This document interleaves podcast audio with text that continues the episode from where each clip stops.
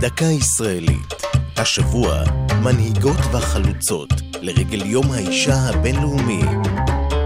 והפעם, אסתר ארדיטי. בתום מלחמת ששת הימים, חיפשו הצנחנים משחררי הכותל אחר חובשת קטנה וצנומה שליוותה אותם בסיוע לפצועים בקרבות.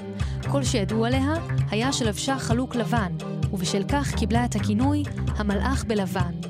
משהותרה, התגלה כי מדובר באסתר ארדיטי, שכבר התפרסמה בעבר בעקבות עיטור המופת שקיבלה. ארדיטי עלתה ארצה מאיטליה ב-1953, השלימה קורס חובשים והוצבה לשירות בחיל האוויר. כשנה לאחר גיוסה, התרסק מטוס בבסיס חצור שבו שירתה.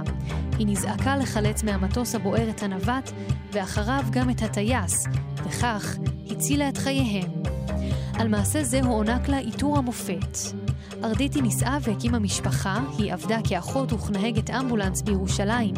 עם פרוץ מלחמת ששת הימים, התגייסה לטיפול בפצועי חטיבת המילואים של הצנחנים, בפיקוד מרדכי מוטה גור.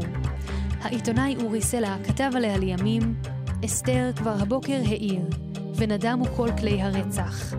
כבר חובק השלום את העיר, אבל אנו עלייך נשיר, כי אותך לא נשכח עד נצח. עלייך נספר עוד אלף שנים. נזכור אותך, אסתר, מלאך הצנחנים.